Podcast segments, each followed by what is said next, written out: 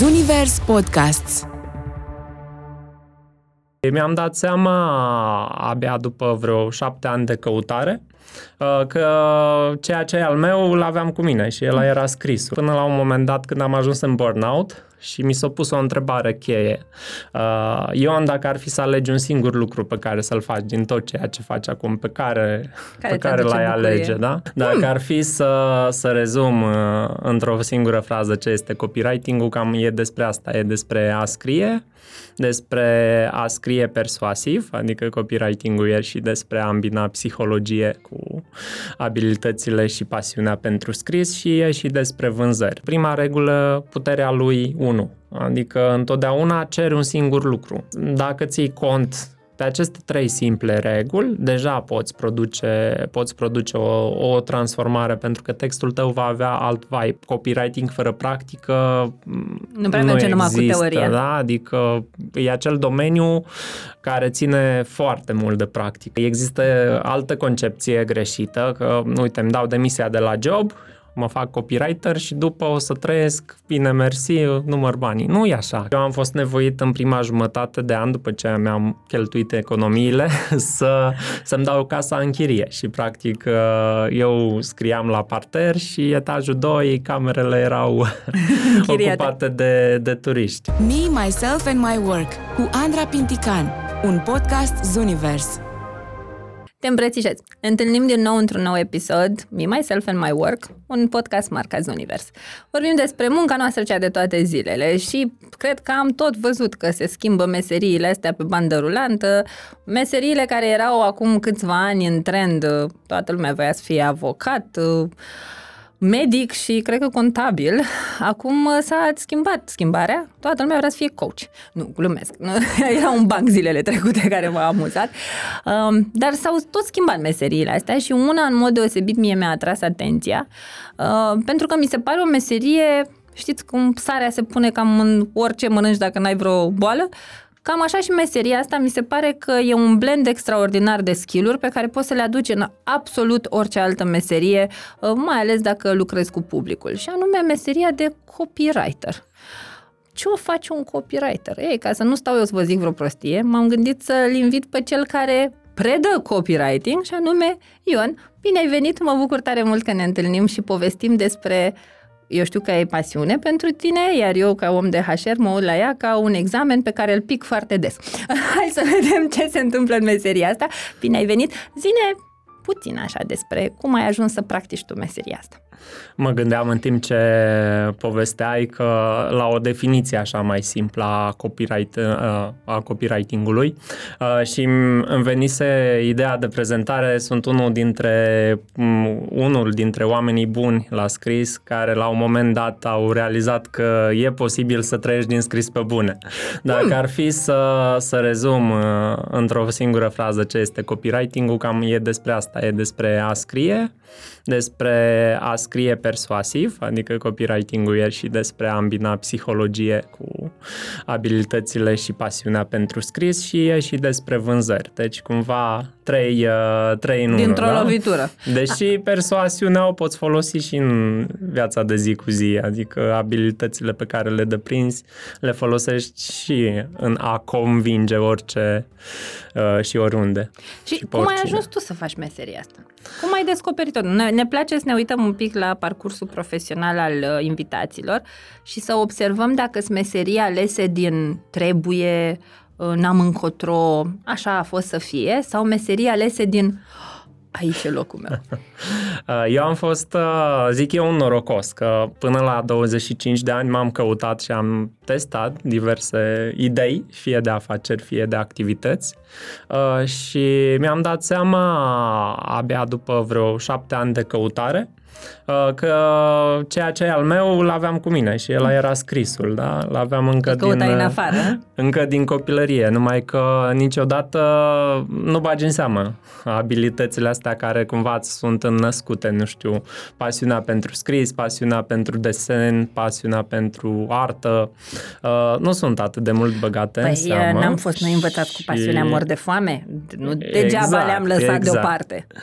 Uh, și la fel ca mulți alții, și eu până în 2000 16 credeam că a scrie înseamnă să scrie o carte, a scrie înseamnă să fii jurnalist și am fost și jurnalist, am avut și intenția de a scrie o carte, am și scris și articole pe blog, uh, postările mele la fel, textele luau multe like-uri, aprecieri, uh-huh. dar n-am văzut posibilitatea asta decât uh, prin 2017, când uh, a început să se, să se vorbească mai mult. Uh, e adevărat că nu din România, eram uh-huh. pe atunci în Spania și la fel eram în căutare de job, în căutare de direcție, în căutare de a face ceva și acolo am auzit prima dată despre copywriting și ideea era că acolo deja se făcea copywriting pe bune dacă aș putea face o comparație. Uh, la noi, prin 2020, abia era ceea ce în Spania era prin 2016, adică la noi piața un pic mai, mai târziu s-a dezvoltat, da. Uh-huh. Și acolo a fost prima dată când am văzut această oportunitate, dar o intervenit alt lucru, acel uh, multitasking, că nouă ne place să facem de toate și dacă știm copywriting, știm și marketing, știm și strategie, știm... Cum, nu? De Eu toate, așa am nu? că Ca să fii plătit bine, trebuie să știi de toate. De toate, nu trebuie să fii bun la toate, o orchestră. Și am căzut și eu în capcana asta, adică știam, uh, am conștientizat prin 2016 că sunt bun la copywriting și la scris și că e parte din mine, doar că m-am poziționat inițial ca fiind digital nomad sau digital mm-hmm. marketer. Uh, îmi doream să lucrez și eu la un moment dat de pe o plajă exotică și ca să ajung acolo, mintea mea însemna că trebuie să învăț cât mai mult, cât mai da, multe direcții, da, da, da. astfel încât Nu să, să știu una și bună, sau mă rog, două, hai, trei exact. și bune, nu, trebuie să le știu pe toate. Exact. Sperăm noi și bine.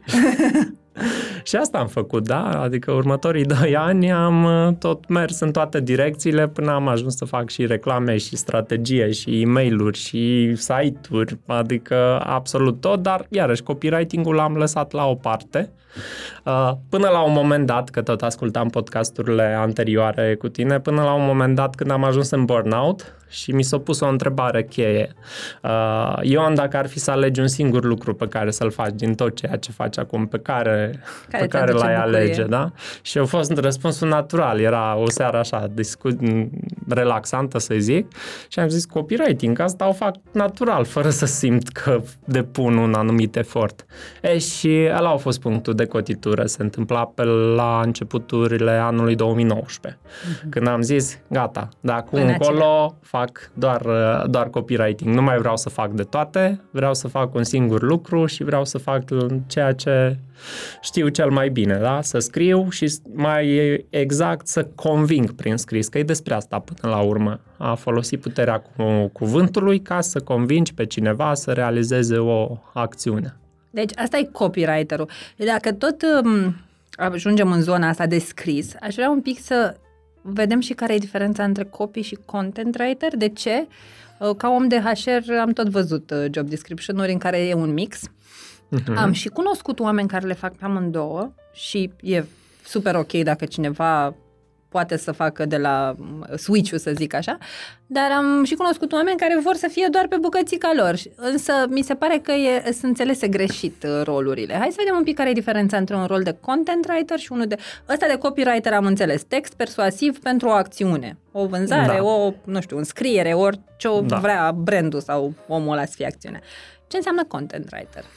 Ok, în procesul de cumpărare există două etape. Și prima etapă e întotdeauna a genera încredere și interacțiune. Și aici se face confuzia, pentru că mai întâi ai nevoie să generezi acea încredere prin conținut, prin a oferi valoare, a, ai nevoie să generezi interacțiune, oamenii să fie activi, să fie interesați de ceea ce distribui sau de conținutul tău. De ce? Deci faci asta ca, la un moment dat, să-l pregătești pe cel care citește sau să-ți pregătești audiența pentru un text care e copy, adică copywriting-ul are rolul de a vinde în mod normal, da?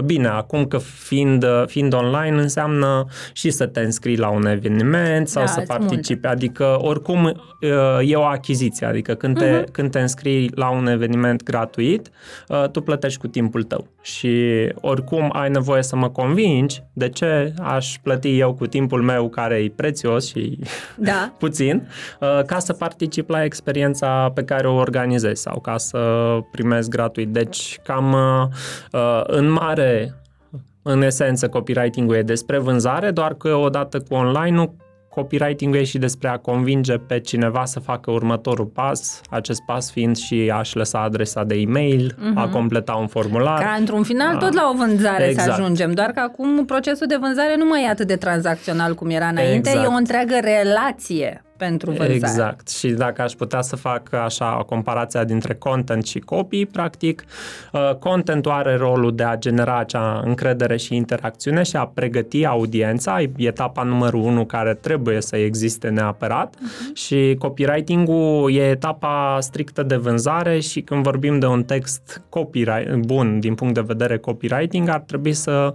existe un deadline, să existe o ofertă, in- inclusiv faptul că experiența e gratuită sau uh, evenimentul e gratuit, oricum asta înseamnă oferte, da? Uh-huh. Și practic e o perioadă de timp, eu o numesc așa, nu știu, 3-5 zile, în care tu folosești deja persoasiunea cu scop de vânzare după ce ai pregătit audiența cu conținut, ai generat încredere, ai generat uh, interacțiune. Deci, content writerul lucrează la început ca să mă facă să am încredere în brand, Da. să-mi dea informații de care eu am nevoie și să vin către voi sau către brandul cu pricina Da. și apoi copywriterul e cel care mă ajută să fac pas cu pas, vine de pe cadrul meu mental și mă ajută să obțin și eu ceea ce vreau, nu numai brandul, nu? Că exact. până la urmă e un win-win. Exact. Uh, bun. Deci mi se pare până aici foarte clar și sper că și celor care ne ascultă, mai ales că observ multă lume care vrea să facă trecerea spre copywriting, content writing, din vari motive. Primul și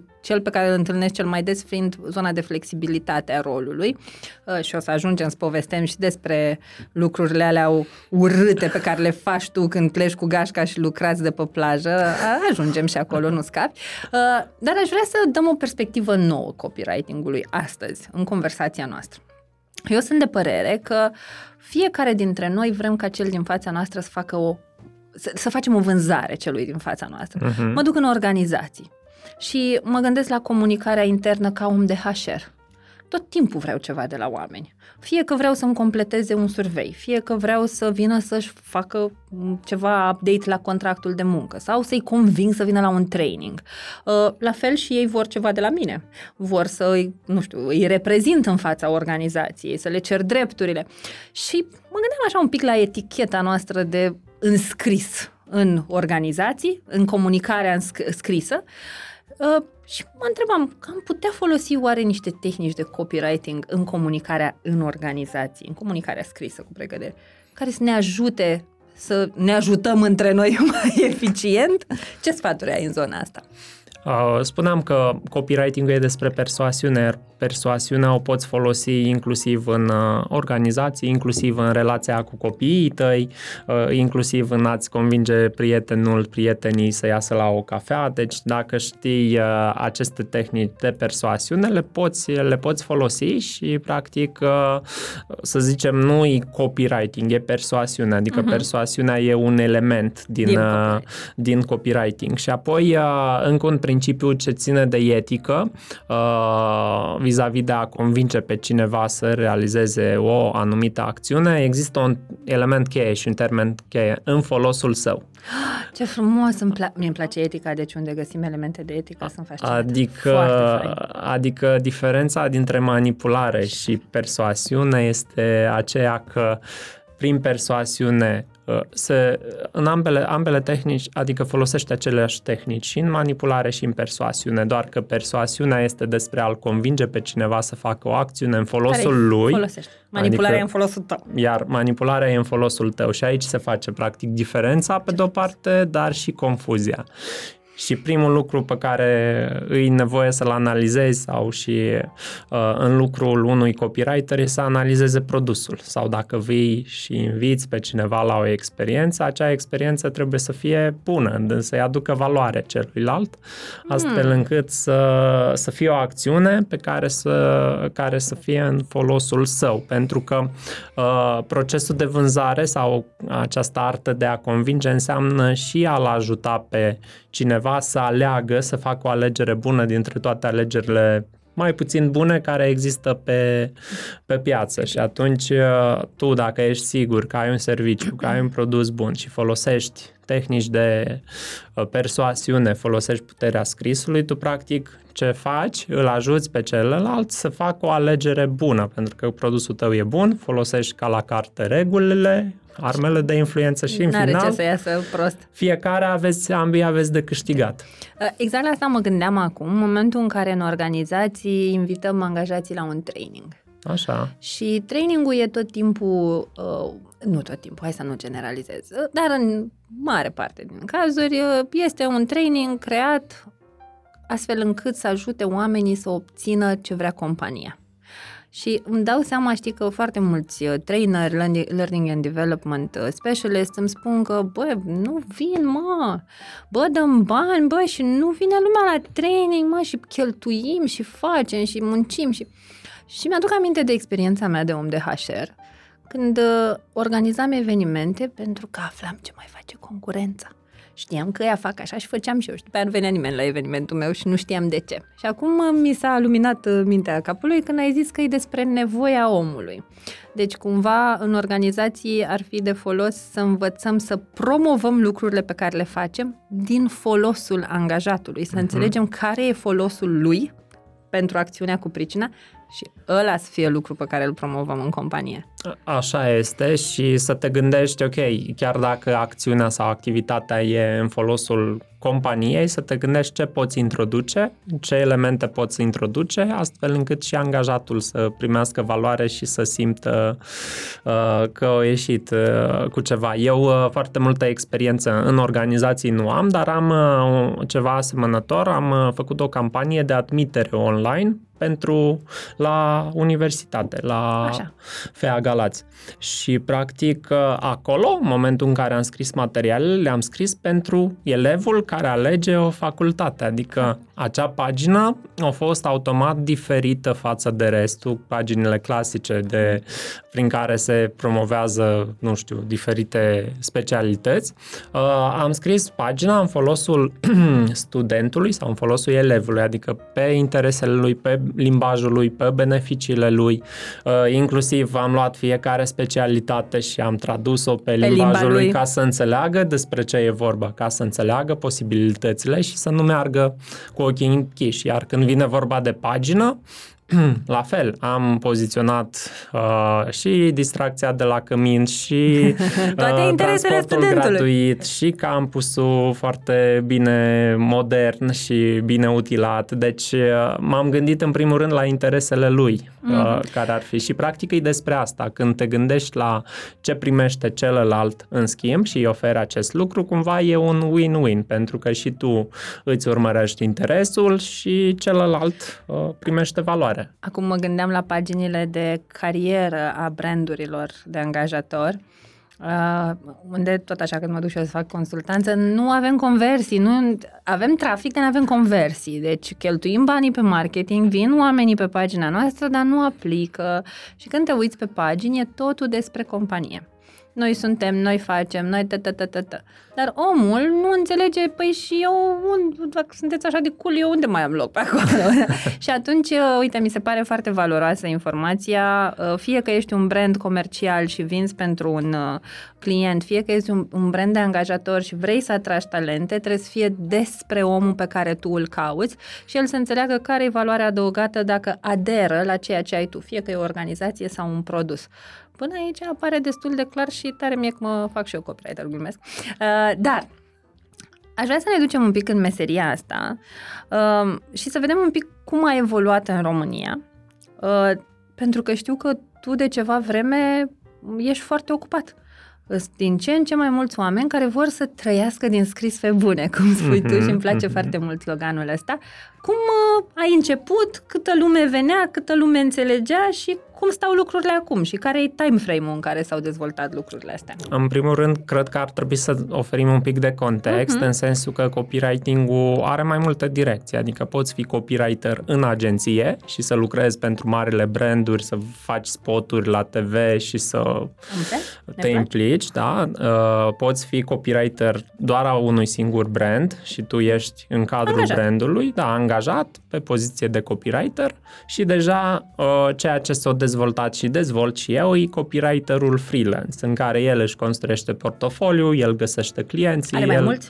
își construiește un, uh, un drum. Desigur, fiecare direcție are beneficiile, beneficiile sale și atunci până chiar și eu, adică știam câte ceva despre copyright marketing, dar aveam impresia că copywriterul e omul la creativ din agenție și ca să ajungi acolo ai nevoie de să faci, nu știu, să faci universități, să faci studii, să ai, nu știu, câtă experiență sau ani de experiență. Uh, și, practic, în primul rând, astea, astea sunt uh, delimitările, da? Și eu am ales uh, copywriterul, copywriting-ul freelance.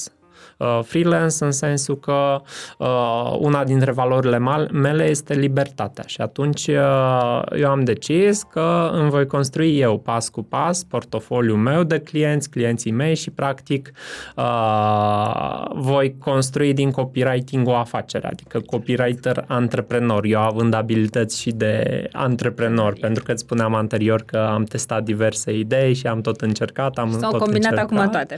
Până am ajuns la ideea că cel mai bine este să oferi servicii, adică cel mai rentabil ca să crești și să fii pe picioarele tale, uh-huh. să oferi servicii. Și am mers, am ales copywriting-ul și astfel ușor, ușor am început să-mi cresc portofoliu. Încă un lucru definitoriu și aici iarăși există o confuzie care se face, este că mulți când aleg acest domeniu se gândesc că, că ar trebui să cunoască engleza, ar trebui să meargă în afară, adică există și această impresie greșită. Uh, eu am ales din start uh, piața din România, adică nici nu m-am uh, gândit la, gândit la altceva. După ce am avut experiență pe digital, când m-am poziționat drept digital marketer și practic mi-am dat seama că piața din afară e foarte mare și atunci ca să încep mai ușor e nevoie Local. să încep mă rog, da, național. Loc, da, național, în țara ta și mm-hmm. să o începi ușor, ușor pentru că ți-e mai ușor să înveți și să pui în practică știind deja limba la perfecție Corect. decât nici să nu știi limba la perfecție și, și nici, nici să, să deprinzi abilitățile de copywriting. Da, și atunci eu am ales să, să mă poziționez pe piața din, uh, din România și să-mi construiesc un brand personal de copywriter. Da. Și cum a fost călătoria asta, ca să înțeleagă cei care uh, poate astăzi ne ascultă cineva care a avut o zi super nașpa la birou și pregătit, zice gata, mâine îmi dau demisia și mă apuc de X, poate chiar copywriting, Hai să vedem cam cum arată și un proces de genul, ca să nu credem că aleargă câinii cu colaci în coadă peste tot. Câtă muncă a fost acolo? Deci în primul an, cumva, primul an e de muncă, în sensul că... și după aia e și mai multă muncă, deci stăm bine. da, cel puțin e mai multă muncă, dar deja primești și beneficii, da. da, din punct de vedere financiar. Că există altă concepție greșită, că, uite, îmi dau demisia de la job mă fac copywriter și după o să trăiesc, bine, mersi, număr banii. Nu e așa, că ai nevoie de De timp. ce te-ar alege lumea pe tine? Prima dată trebuie să o rezolvi pe asta. Ai nevoie de timp și de experiență, iar asta se câștigă pas cu pas și atunci, uh, practic, uh, în cazul, uh, în cazul meu, am avut nevoie de un an până să-mi construiesc portofoliu. Și la început, practic, uh, eu am, uh, spuneam că am făcut naveta Spania-România și uh, în, în Spania am venit cu ultimii 2000 de euro și am zis că ăștia, ăștia sunt ultimii prin care îmi permit trebuie să fac ceva cu ei. Două luni la dispoziție, am două luni în care trebuie să Găsesc îi folosesc eficient și uh, după ce am cheltuit pe ea ca să mă întrețin, uh, o veni primul proiect, dar oricum nu era suficient, pentru că iarăși ești pe cont propriu și acest lucru e și un plus,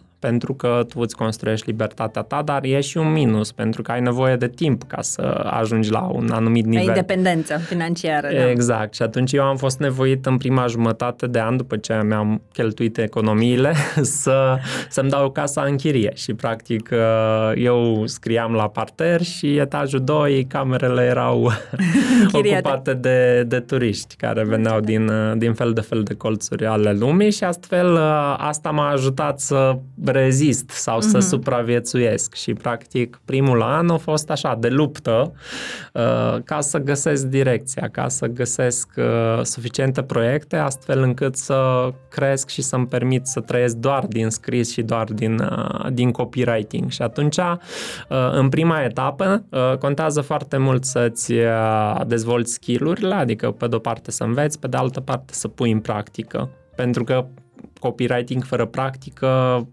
Nu prea merge numai cu există, teorie. Da? Adică e acel domeniu care ține foarte mult de practică și ai nevoie să practici. Deci dacă nu scrii, nu poți fi copywriter. Nu te îmbunătățești, da. Da? Și, practic, primul an e despre asta. Al doilea an deja e despre nișare. După ce ai testat diverse proiecte, ai văzut ce tipuri de materiale îți place să scrii.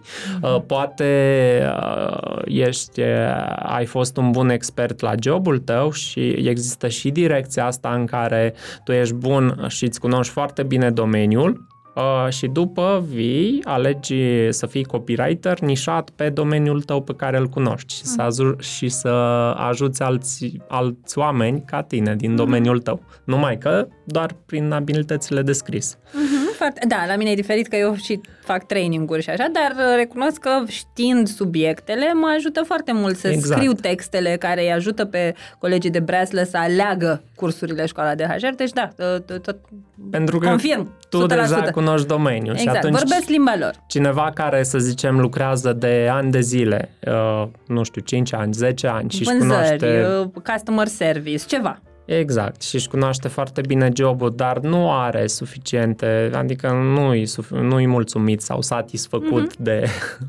condiții, atunci poate migra către copywriting și poate alege să scrie pentru alte branduri, pentru a concurență, dacă îi putem spune Așa. și așa, da, Uh, și să-și construiască un portofoliu știind deja ceea, ceea ce Limbajul. știe și doar învață procesul de Scriere. de scriere, da. Foarte fain. Deci e și, asta, e și asta o direcție și spuneam anul 2 mai mult e despre a alege o singură direcție pentru că în momentul în Te care nișezi. exact, în momentul în care ai ales o singură direcție deja ți-e mult mai ușor să, să-ți găsești și clienții și clienții să te găsească pe tine Să-ți pentru faci că planurile. în grupurile de specialitate, antreprenorii, când postează, fac un text în care menționează că ar căuta un copywriter, ei menționează, caut un copywriter nișat în nișa X. de. Exact, mm-hmm. adică, bine, asta m, e și o confuzie, că nu neapărat trebuie să ai experiență, te ajută research dar asta e nevoia antreprenorului și tu în momentul în care tu te nișezi și ești în ochiul, apare în uh, ochii unui astfel de antreprenor care știe că caută un copywriter specializat în HR, adică mm-hmm. are experiență și tu spui că ești copywriter specializat în HR, deja nivelul de încredere e A crescut. sus. Da, eu aici pot să spun și din punct de vedere personal, în momentul în care ne căutăm în proiecte copywriter pe X subiect, de ce prefer un copywriter nișat? Pentru că știu că se va mișca mai repede pentru că nu are foarte mult research de făcut și cum noi în general recunosc în echipa mea se lucrează pe ne-a venit o idee, hai să o implementăm în două zile, uh, atunci nu prea avem timp de, de, de, de investit, de fapt, nu de pierdut, că nu se pierde timpul ăsta, în research. Și atunci, da, și mie mi se pare că un copywriter nișat își găsește mult mai, re- de fapt, orice profesionist care e nișat, vine clientul mult mai ușor la, uh, la tine. Uh, bun, deci asta e anul 2, ne alegem nișa și hai să vedem la tine din anul 3 încolo cum să... Da, deci în anul 2, odată cu nișa, intervine și ideea de a-ți construi o echipă. Adică ai de ales, fie continui singur, fie îți construiești o echipă. În cazul meu uh, a fost uh, fix perioada de pandemie, când uh, Ce sincron? O, au năvălit proiectele, dacă pot să spun așa, în luna aprilie și practic asta m-a forțat să, să-mi construiesc o echipă, pentru că veneau antreprenori care erau cumva disperați că au nevoie de promovare. În online. Exact. Pentru că nu mai eram nicăieri fizic Exact, cu toții. Da, am exact. simțit ca om de HR, iartă-mă că te întreb, că în perioada pandemiei rolurile din sfera marketing efectiv au explodat. Da, pentru că toți s-au mutat pe online și toți au început să-și pună întrebări. Ok, cum mă promovez? Gata, nu mai Eu merg. de ce nu sunt aici? De ce nu m-am gândit că nu pot să vând doar la buticul de la colț și trebuie să fiu și online? Așa. Exact. Și aici ai nevoie să faci o alegere, dar din punctul meu de vedere e mai sănătos să lucrezi în, în echipă, pentru că, uite, spuneai anterior că prefer mai degrabă un copywriter care nu are nevoie de mult timp pentru research. Poți lucra în echipă cu un copywriter și cineva face research-ul și tu scrii textul după mm-hmm. ce research-ul deja ai făcut și astfel 50% din timp e Se... economisit. Da. Și practic aici uh, mi se pare importantă etapa asta când îți, îți construiești o echipă. Uh, și e un, uh, e un pas care la un moment dat, dacă îți faci treaba bine, ajungi la el. Și uh-huh. deja copywriting-ul nu mai ești copywriter freelance, dar treci de la copywriter freelance nișat în nișa X, treci în a construi o afacere din, uh, din, uh, și din aici copywriting. e zona copypreneur, cum îi numești tu, dacă nu mă înșel, da, nu? Da, aici, aici e și etapa în care devii copypreneur. Uh, și după, deja ai de ales să fie continui așa în echipă, să lucrezi și doar să scrii și să oferi, să faci proiecte pentru alții și să crești, uh, fie alegi să treci la următor, următoarea etapă, educație, dar educația asta cumva la mine a venit tot natural, pentru că eu împărtășeam lucruri, nu, nu mai aveam loc de proiecte și antreprenorii veneau la mine și îmi spuneau, Ion, dar n-ai putea să mă înveți, să-mi arăți cum să fac eu? Uh, și practic eu practic m-am nișat în uh, copywriting pentru funnel-uri și, și lansări uh, și după următorul lucru pe care l-am făcut a fost să creez un cerc de antreprenori care își doreau să lanseze ceva și să le arăt ceea ce fac eu. Deci mie mi se pare că asta e următoarea etapă, adică în care tu uh, unul la unul, da, îți oferi serviciile și ești cu echipa acolo, dar când sunt mai mulți interesați, e greu să-i gestionezi pe toți. Și uite, aici e altă uh, confuzie, dacă îi pot spune așa, mit care se creează că, a, Ion, dacă o să înveți, dacă oferi, împărtășești, atunci nu o să mai ai clienți. Dar uh, Uh, acest lucru cumva e un, uh, e un mit mai deci degrabă. mindset da? de scarcity, așa, nu, nu de colaborare și de creștere împreună. Și atunci, uh, da, te nișezi, devii bun în ceea ce faci, apoi împărtășești. Dar aici contează foarte mult să împărtășești din experiența ta pentru același public țintă. Pentru că mai există și uh, alții, așa ziși, copywriteri care fac un curs de copywriting și după deja fac cursuri sau trec direct la educație Uh, mi se pare că e un salt prea mare. Uh-huh. Uh, dar Trebuie iarăși, să sedimenteze cumva experiența. Exact, dar iarăși aici e o alegere, că poți sta bine mersi pe servicii și poți lucra cu clienții. Adică nu în neapărat... funcție de ce are nevoie fiecare. Nu e o exact, rețetă pe care toată lumea exact. trebuie să o urmeze, ci sunt niște opțiuni, sunt acolo și fiecare alege în funcție de ce nevoie are și ce planuri de viitor Da, are. poți crește bine mersi cu echipa și ți-o poți mări, poți lua mări numărul de proiecte sau ușor, ușor poți trece spre educație. Și spuneam că prima etapă în, pe partea asta de educație este să oferi educație aceluiași public țintă în căruia îi oferi și serviciile. Mm-hmm. Și a doua etapă, care a fost un, o, o schimbare de direcție în cazul meu, o, eu le ofeream autorilor de curs și aveam și un program de mentorat în grup restrâns și practic timp de 6-8 săptămâni lucram pe a face ceea ce fac eu și a învăța să scrie ah. textele pentru deci ne o lansare. învățai omul să-și facă singur treaba, exact. așa? Dar cumva simțeam un gol, da? Simțeam un gol pentru că nu l-am conștientizat atunci dar l-am conștientizat mai apoi și acel gol era despre faptul că una dintre valorile mele era puterea propriului exemplu.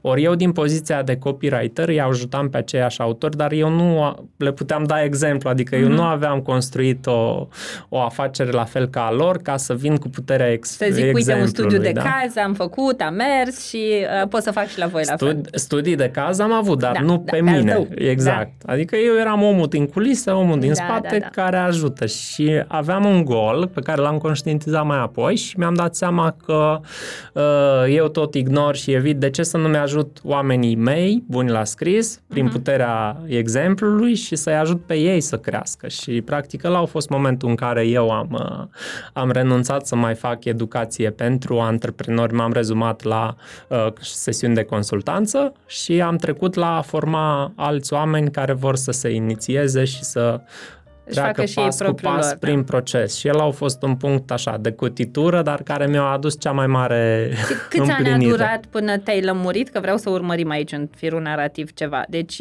de când te-ai apucat, uh, când ai venit cu ea 2000 de euro acasă, în ce an era? Uh, 2019. 2019 și acum suntem deci aproximativ 3 ani și? Da, 3 ani. Uh, de ce am vrut neapărat să subliniem treaba asta? Pentru că uh, făcând consiliere de carieră, îi văd pe oameni venind la mine foarte hotărâți, că în două, trei luni trebuie să se schimbe tot. Deci nu, așa nu se mai poate, mă înțelegi? Uh, și nu o zic cu judecată, că țin minte momentul ăla când ești acolo unde doare și nu-ți place și ai face orice să ieși mai repede de da. acolo da. și ai depune literally orice efort. Și înțeleg, dar cred că avem nevoie să înțelegem și naturalețea procesului de evoluție, de dezvoltare, de descoperire. Um, și mi-a plăcut foarte mult că ai spus despre faptul că te-ai întors la ce era în tine și ăsta e un principiu pe care eu îl tot țip din toți plămânii înscris, din toate tastele, să spunem așa, că avem nevoie să muncim conform identității noastre și de cele mai multe ori um, lucrurile alea care ne aduc bucurie și lucrurile pentru care eu simt că am fost zămisliță, adică e parte din noi, acolo în copilărie, în lucrurile alea pe care le făceam când aveam 5, 6, 7, 10, 12 ani și de cele mai multe ori un adult bine intenționat venea și ne spunea că pierdem timpul. Cam așa era sistemul uh, și îmi amintesc că și eu la fel scriam foarte mult când eram copil, poezii despre discriminare, eram foarte supărată că nu-s colegii mei romi respectat în clasă și acum mă uit 30 de ani mai târziu uh, exact asta fac. Ăsta e rolul pe care mi l-am asumat. M-am dus la ceea ce eram eu de fapt și de drept și acum scriu altfel, dar tot pe aceleași uh, teme. Așa că, uh, dragilor, uh, recomandarea mea maximă și se pare că nu sunt singura care susține asta, este să vă faceți un plan de dezvoltare, așa cum îi spun eu, faceți design de carieră și asigurați-vă că înțelegeți procesul înainte să intrați în el și vi-l asumați cap-coadă. Nu în jumătate de an, gata, se schimbă lumea. Iată, aproape trei ani și jumătate de trial and error, nu? Uh, momente în care s-au terminat resursele, închiriem, vedem ce resurse adiacente găsim, numai ca să ajungem să descoperim the one. Și acum stau și mă întreb, crezi că dacă ne vedem peste 5 ani, nu sunt șanse să fie totuși altceva ce mai descoperi? S-ar putea, cu siguranță. Totul e, e un proces și abia aștept să văd... Deci nu te-ai, uh, știi, it's not your baby, nu te-ai atașat atât de tare încât să zici eu nu mai fac nimic altceva toată viața mea. Nu neapărat, dar mă văd făcând doar, doar asta toată viața mea, adică mă regăsesc aici. Dar ești și deschis dar, la ce mai vine. Dar aici există un element cheie, da? Când, când treci de la oferi servicii la educație, că din punctul meu de vedere ai nevoie să-ți, să-ți menții mușchiul antrenat, adică să nu renunți la, la ceea ce faci și doar să oferi educație, pentru că altfel în timp deja ceea ce sfaturile pe care le dai nu vor mai fi actualizate, da? Uh-huh. Și practic mie mi se pare că asta vine, vine în tandem. Adică eu mă văd, de exemplu, oferind uh, consiliere și uh, ajutând alți copywriteri să crească pas cu pas, dar în și același timp, exact, da, și am uh, mereu uh, țin cont să am și un proiect pentru care să scriu ca să fiu cu, uh, cu lucrurile la zi și să, să-mi cresc și eu uh, experiența pas cu pas, nu să o las acolo și gata. Și după aia doar predau. Exact în același adică... sentiment am fost și eu când am, mi-am dat seama că aveam deja 2 ani de când predam HR, dar nu mai eram în organizație și nu mai știam cum, exact. ce se întâmplă pe exact. acolo. Și atunci am început să intru înapoi în ring pe diagnoze organizaționale și să mă întorc la practică, astfel încât să pot să fiu acolo în cunoștință de cauză. Um, îți propun o chestie mai ortodoxă.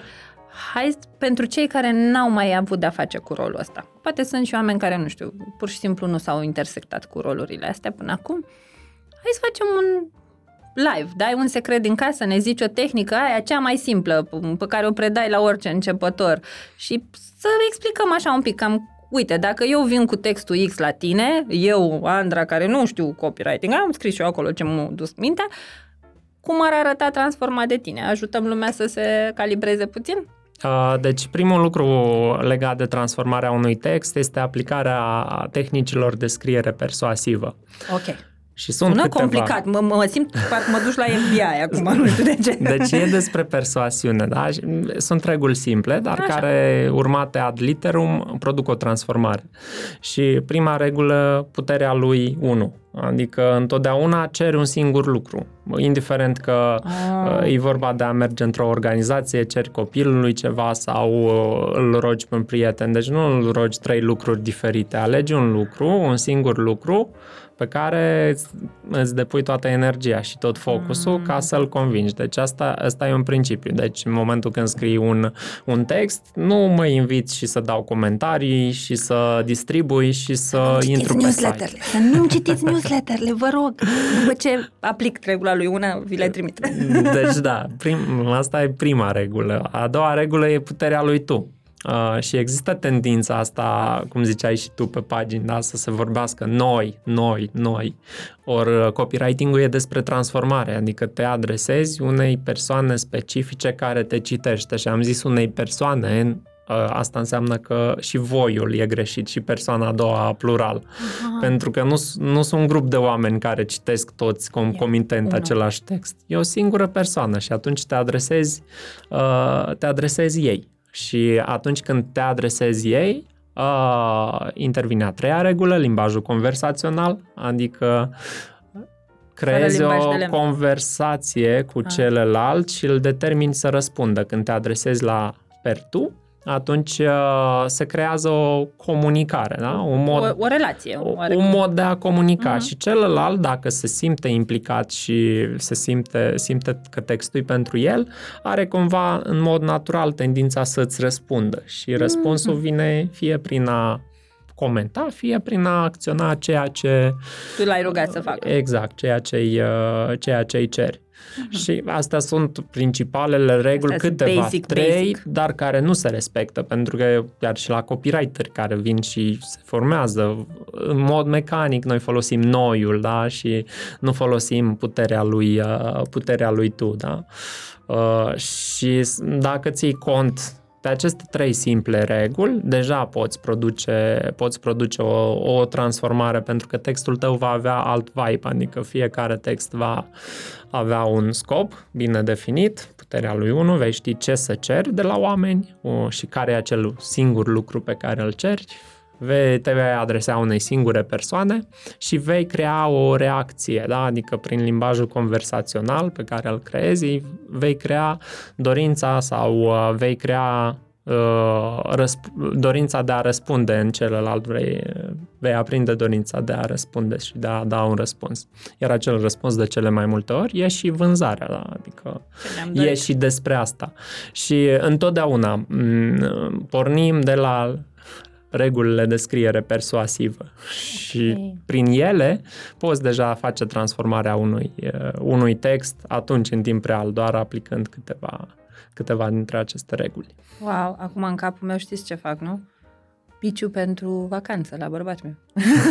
Deci să nu uit. Unu, vreau în vacanță. Doi, cu tu și să-l invit în conver. Tu ce părere ai? ok, gata.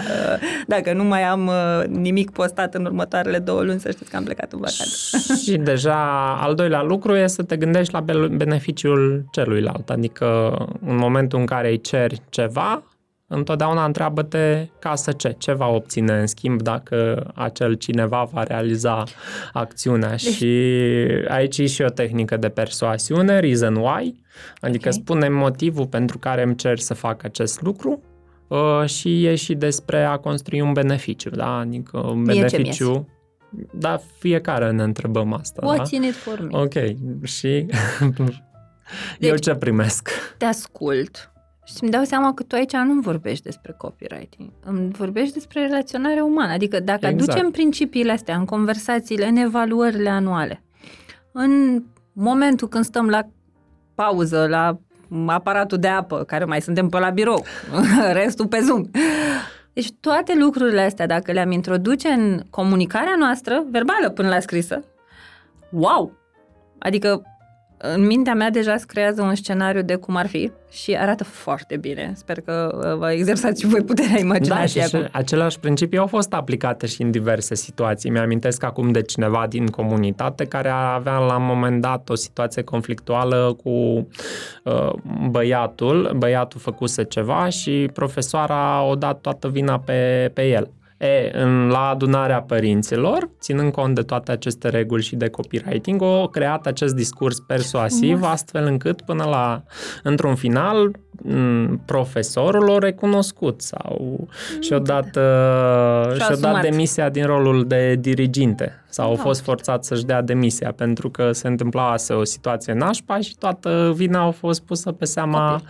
copilului și desigur părinții au fost, uh, au fost uh, chemați. Și atunci la acea adunare prin acel discurs creat uh, persuasiv sau ținând cont de toate aceste reguli, practic s-au schimbat uh, lucrurile și a fost un, uh, un punct de cotitură. Deci, cum să inviți oamenii la colaborare, la înțelegerea perspectivei tale, iată, folosim tehnici de copywriting. Cât de interesant. Exact. E despre persoasiune și convingere și pe asta o faci fie în comunicarea scrisă, fie în comunicarea verbală. Deci mm-hmm. le poți aplica și, și în, comun- în comunicarea verbală. Wow! Uh, mi se pare, uh, și meseria asta mi se pare foarte um, expansivă în ideea că se poate aplica, așa cum spuneai tu, super nișat pe domenii, uh, dar eu am întâlnit inclusiv roluri, nu știu, copywriter pe butoane în uh, site-uri. Deci, efectiv, am angajat copywriter care singura lui treabă era să gândească textele de pe butonul de adaugă în coș sau da. cumpără acum sau bla bla bla, na, fiecare în funcție de... Aceea e o subnișă, se numește micro-copywriting. Ah și e o subnișă, dar Evident, e, e să complexă. Eu am un modul de trei ore numai despre micro-copywriting. Nu, nu o să-l facem acum, nu. Adică... Măcar am învățat principiile, ia încet. Corect. nu de alta, dar învățăm toți și uh, după aia o să fie plină piața numai de copywriting. Da, ce vreau să spun este că atunci când te concentrezi pe un singur lucru sau te subnișezi sau te nișezi, ai o mulțime de lucruri, îți dai seama că ai o mulțime de lucruri de învățat despre acea subnișă așa. Deci că nu te plictisești Inițial îți pare simplă, dar când te concentrezi pe un singur lucru, te subnișezi, alegi o singură direcție, îți dai seama că ai atât de multe de învățat și practic că știi atât de puține și Ce tare! că mai ai încă atât de multe lucruri de, de noi de cunoscut și mintea e și concentrată să absoarbă tot, tot ce, ce înseamnă informație, pentru că e același principiu psihologic, știi, când vrei, îți dorești să-ți cumperi o mașină, un anumit model. Începi să vezi numai mașina Exact, exact. E același principiu, da? Pentru că în momentul în care tu te nișezi sau alegi o singură direcție și când vorbim de nișare aici, trebuie să spunem că sunt și mai multe categorii de nișă, adică te poți și subnișa, ești copywriter doar pentru pagini de vânzare sau doar pentru micro-copywriting, butoane, cum spuneai uh-huh. tu, mhm. sau doar pentru email marketing. Uh-huh. Sau poți experimenta toate tipurile de subnișe, dar pe un anumit domeniu, doar pe un singur domeniu. Okay, Cop- gen numai medical sau... Copywriting, da, copywriter pe, pe travel, pentru uh-huh. industria de turism sau pentru beauty, saloanele de beauty. Adică în momentul ăsta ai două direcții. Fie aprofundezi un singur lucru pe mai multe domenii, uh, fie aprofundezi mai mult, aprofundezi un singur domeniu și aplici mai multe lucruri din uh, deci, endless din, possibilities. Din literally. copywriting, da, și de aia spuneam că în momentul în care tu deja uh, ești expert în, într-un anumit domeniu fiind, având și un job sau o carieră deja construită, tu poți ușor migra pentru că tu cunoști domeniul și mai rămâne să cunoști și să înveți și să scrii despre el. Wow. Deci, uh, opțiuni de reconversii profesionale la greu, opțiuni de uh, nișare, iarăși uh, foarte multe. Wow! Uh, bun, deci am învățat astăzi o grămadă de lucruri noi, mulțumesc eu personal pentru asta. și de-aia am și punctat la început, știți, că sunt mai multe direcții, adică poți să fii copywriter freelance, dar poți și să te angajezi. Sau poți Clar. să te angajezi, angajezi pentru un singur brand. Să zicem că găsești un client și clientul îți spune vreau să lucrez doar pentru mine, îți plătesc suma X în fiecare uh-huh. lună, dar lucrez doar pentru mine. Și e ok, adică fiecare... Da, fiecare face după cum fiecare are poate nevoie. Alege. Nu, ce mă interesa pe mine era Nu-i, să uh, expunem rolul în sine, forma în care alege fiecare să o practice, îi aparține în funcție de Exact. oportunități, de situații și așa mai departe. Mai și ajung și la partea aia pentru care am vrut să-ți dau un friend peste tot. Um, zine un pic despre care, ce e aia, un, cum îi zici? Workation. Work, workcation? Uh, hai să o zicem pe românește, lucranță. Da, mai la muri maxim. Deci workation sau o lucranță. Hai să vedem ce înseamnă acest termen, aflăm de la un copywriting. Lucru și vacanță, da? Adică o Ok, combinație deci combo între... de lucru și vacanță. Da. Uh, ideea a pornit uh, în momentul când am, uh, am decis că vreau să devin copywriter, freelance sau digital marketing. În mintea mea era cumva ideea de a lucra la un moment dat de pe o plajă exotică și... Care n-am avut visul ăsta măcar o noapte în ultimii trei ani? Și în momentul în care am ajuns acolo, în America Centrală, Costa Rica, Panama, da, uh, mi-am dat seama despre un alt, uh, alt lucru. Am zis, bă, ce bine ar fi și ce fain ar fi să fim o gașcă mai mare de oameni care să practice Amin. la fel, să lucreze, să, seara, ziua lucru, seara plajă și în weekend uh, Există, explorarea. nu e doar pe Instagram treaba asta fake? Adică noi așa ne-am făcut impresia ca să trăim cu viața la birou și trafic și eu la măciuca. Există, dar depinde de cum vezi tu vacanța. Pentru mine, de exemplu, mm, e ok să merg într-o destinație exotică și să combin lucrul cu odihna. Pentru okay. altcineva, însă, s-ar putea ca vacanța sau odihna să fie odihnă. Să fie și dacă separate o odată. mers, exact. Și dacă o mers undeva, merg Bun, și cât vă Strict. adunați? Unde vă duceți? Cât stați? Cum funcționează? Zine câți bani să punem la pușculiță? dă că acum îți dai seama, ne făcut curios și toată lumea o să vrea o lucranță. o să și văd în regulamentele de ordine interioară în organizații. Cum luăm lucranță? Abia aștept să o văd introdusă. Uh, Deci conceptul în sine spune așa, uh, sau e gândit în felul următor. Alegem o locație, o vilă, unde așa. trăim împreună timp de o perioadă, minim două săptămâni, două, trei săptămâni, într-o destinație exotică. În timpul ăsta, în timp ce lucrăm fiecare pe nișa lui și prima ediție de workation sau lucranță a fost în, în Gran Canaria, uh, în vara, în iunie 2022, practic fiecare a venit pe bucățica lui, cineva era expert în reclame Facebook, cineva în LinkedIn, cineva era copywriter, cineva era coach, cineva era... Fiecare cu Exact. pătrățica și lui. se făceau acest schimb de idei, pentru că noi toți lucram, erau discuții cu clienții și apoi uh, se făcea acest networking care era benefic, adică una e să fii tu în mintea ta toată ziua acolo și cu clienți și alta e atunci când împărtășești cu altcineva Ce și fain. vezi o, vezi o visiune. Și încă un lucru pe care îl menționez de fiecare dată când, uh, când alegi să faci parte dintr-o asemenea experiență, uh, este că în momentul în care schimbi contextul, uh, serviciile tale sunt văzute altfel. E ca și cum ai lua o cafenea din sectorul 6 și ai muta-o în centru vechi. Cafeaua e aceeași, dar uh, valoarea ei e văzută cu totul diferit, la un alt nivel.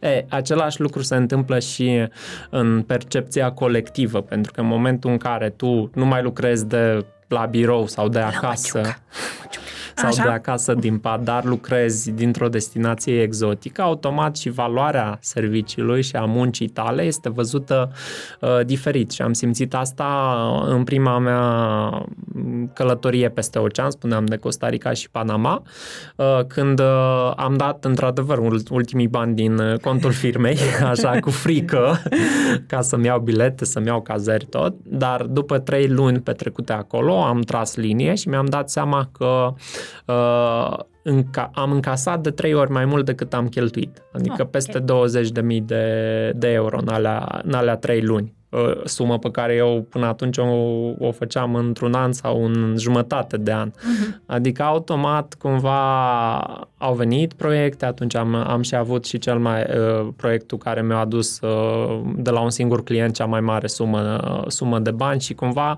am atras aceste, aceste lucruri și tocmai de aici am venit și cu ideea, cu am tras concluzia, da? Uh-huh. Schimb contextul, valoarea serviciilor tale este percepută diferit Plus, și... valoarea de a avea atâția oameni experți pe bucățele diferite, adică mie, uh, mi se pare asta super valoros, știi, să fii acolo și să nu mai fierbi în ideile tale, ci să ai deschidere, să mai primești și perspective noi de la, uh, de la alți experți. Wow, foarte tare!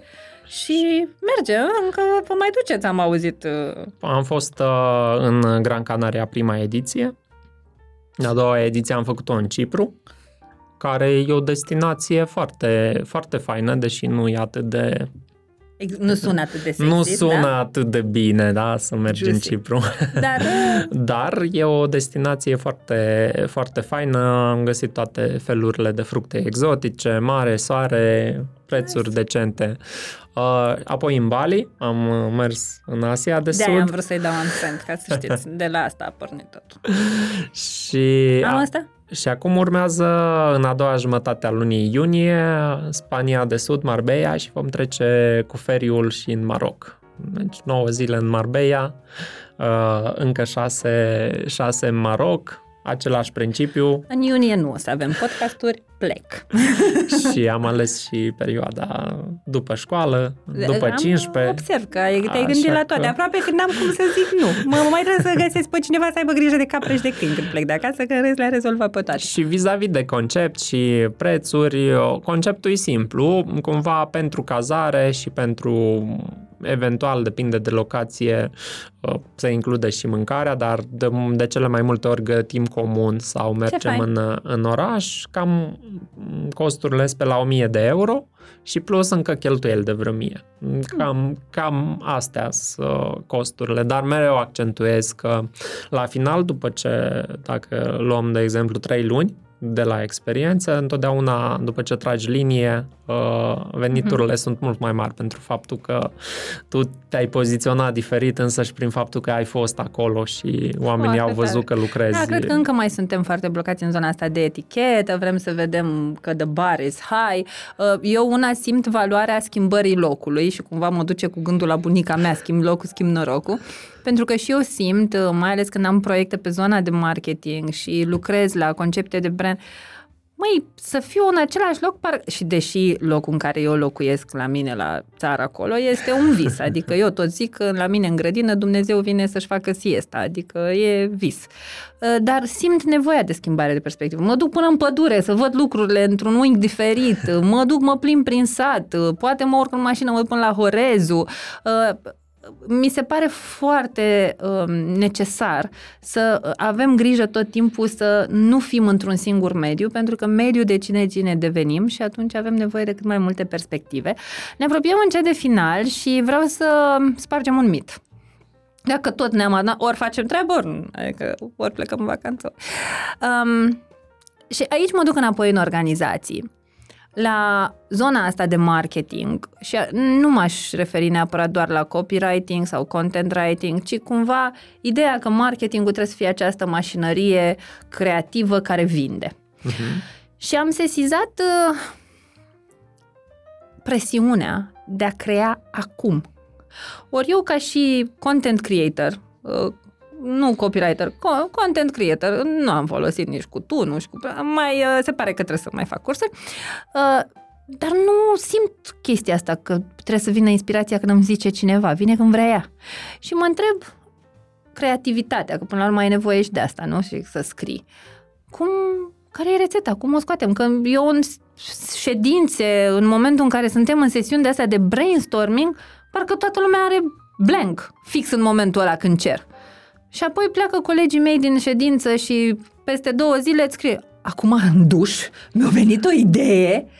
Cum e cu timpul ăsta de care avem nevoie ca să intrăm în flow creației?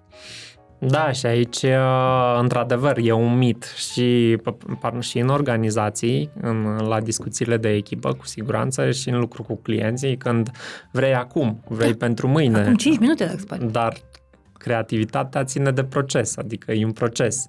Și pentru mine acest proces constă în a face research, a, a aduna diverse idei, a Așa. conglomera diverse idei și a le lăsa acolo, pentru că mintea la un moment dat le conectează între ele. Mm-hmm. De exemplu, mi-amintesc de o idee creativă pentru o campanie. Mă gândeam, era o campanie de reînnoi, reînnoire a unui abonament anual Mm-hmm. și, cum spuneai tu, ideea creativă mi-a venit în timp ce mâncam, luam dejunul, că am stat două zile să mă gândesc, dar Și n-a am venit. tot adunat idei, da? Până mi-am dat seama cum ar fi ca în acea campanie să-i fel, să le spunem oamenilor la mulți ani.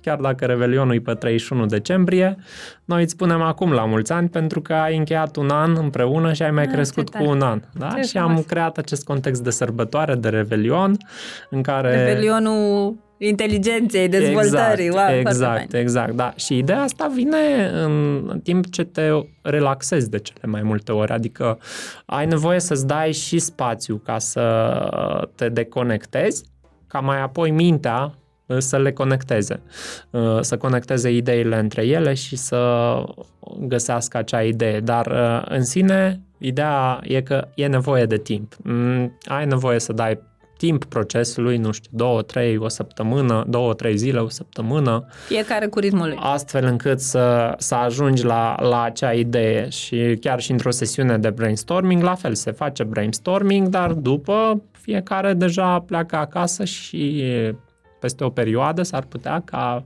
atunci să vină acea idee creativă din, Eu ce am din partea învățat cuiva. din practica mea cu echipele mele, în ședință, în sesiunea de brainstorming, scopul e să pui întrebările corecte, ca inspirația să vină atunci când omul îi lasă spațiu să vină. Deci asta, asta a devenit mantra mea, nu mă mai aștept la re- revelații în timpul unei sesiuni de brainstorming, că se mai întâmplă uneori să fim acolo în flow cu toții, dar alte ori e nevoie de spațiu pentru... Și mai e un principiu aici, toate ideile se acceptă. Adică să-ți dai voie da. să Da. accepti toate, toate ideile, pentru că dacă mergi pe o, pe o anumită idee mm. și o cauți pe aia bună și le zici nu la toate celelalte, atunci mm, mintea nu va face conexiune între ele, mm-hmm. da? Adică o va căuta pe aia bună, dar aia bună nu vine din inspirația divină, Și vine din tot dintr-o perfecționarea conectare celorlalte cu anterioare. altele, da? Și ăsta e un principiu iarăși uh, care merită de ținut cont și să-ți dai voie să accepti orice idee. Orice idee e bună. Bun, îmi place ideea asta. Fim un pic mai deschiși la ideile noastre și ale celorlalți și apoi să evaluăm conform obiectivelor noastre care rămâne. Uh, Ion, ce să zic, a fost uh, super interesant astăzi. Am și învățat lucruri noi, am învățat ce e un copywriter, am învățat ce e un content writer, am înțeles despre nișă, despre micronișă, am văzut care e planul efectiv de uh, reconversie profesională, dacă asta este o zonă în care ne dorim să ne ducem și cât potențial, uite, asta nu te-am întrebat, cât potențial e în piață pentru rolul ăsta? Uh, De Cel exemplu, puțin din ce simți tu. în, uh, în, la ultima ediție eu am și un program de mentorat de formare, cum ziceam Mhm. că am făcut trecerea. Am fost surprins să văd cât de mulți oameni au venit anume pe reconversie. Mhm. Adică ba, balanța s-a înclinat în favoarea celor care vor să facă reconversia și potențial există, contează unul la mână să faci lucrurile bine, adică să știi procesul, să-ți înveți meseria pe care o practici și doi la mână contează să te să alegi o direcție, o singură Mhm. mm-hmm. direcție, pentru că dacă faci copywriting la general, nu o să ajungi, iarăși nu, nu funcționează acel principiu al lui 1, da? Adică Mhm. copywriting nu mai e unul, e o mulțime de lucruri și atunci Da, Cumva să faci mai general un an de zile ca să guști, să te exersezi, așa, dar să urmărești care e zona care te uh, încarcă, unde te simți cel mai bine. Da, general, dar în același timp și uh, în copywriting-ul general să, când faci, îți promovezi serviciile, să nu le promovezi ca servicii de copywriting, dar testezi, ok, copywriting pentru pagini. Acum fac un text pentru copywriting pentru email marketing. Aha, Apoi și să fac un urmărești text un pic așa segmentat, să, să vezi, vezi unde, unde, e locul tău. Da, unde e locul tău, de unde vin oamenii, uh, un- unde e potențial, unde te simți tu bine, adică că să nu te aștepți ca în momentul în care faci, zici că ești copywriter, faci copywriting, gata să năvălească clienții. Eu, de fapt, am pornit de la storytelling și de la povești. Ah, Eu ce împărtășeam frumos. povești din experiența mea de copywriter, adică am anunțat public că am decis să, să fac doar copywriting și împărtășeam insight-uri din experiența mea. Și așa am avut primul client care ghici pentru ce serviciu au venit ca să construiesc povestea brandului care Sau. tocmai se lansează pe piață. Ce frumos. Și atunci ai nevoie tot să o gândești, chiar dacă, să zicem, direcția e copywriting general, dar oricum să o gândești pe bucățele. Mm-hmm. Când îți promovezi serviciile, să alegi câte unul care crezi că le stăpânești mai bine și să, și să mergi Să în, vezi în ce direcție te în duc direcția apoi. aia. Corect. Bun, ceea ce el nu știe este că e și consilier de carieră. Nu știu dacă... pentru că toți pașii pe care tot îi explică el acolo sunt pași pe care și eu îi folosesc în consilierea de carieră. Deci se pare că mai ai un job de care nu știai. Uh, Dacă rămân în pană de uh, colegi, te anunț să vii să mai Dar trebuie să suplinești. spunem că asta nu face parte din meseria unui Nu, copywriter. nu, asta văd că Se ai, dezvoltă ai în timp. dezvoltat-o tu în timp uh, ca și uh, side gig, se pare. Uh, Îți mulțumesc tare mult, Uh, mă bucur că ne-am lămurit așa cu multe aspecte, am aflat și de ce e o lucranță. Uh, Te mai așteptăm, cred că mai avem lucruri interesante de povestit, mulțumim încă o dată. Dragilor, uh, haideți, știu ce vreți să faceți acum. Căutați locații pentru workation, așa Vă îmbrățișez, ne vedem data viitoare. Mersi pentru invitație și ținem aproape. Zunivers Podcasts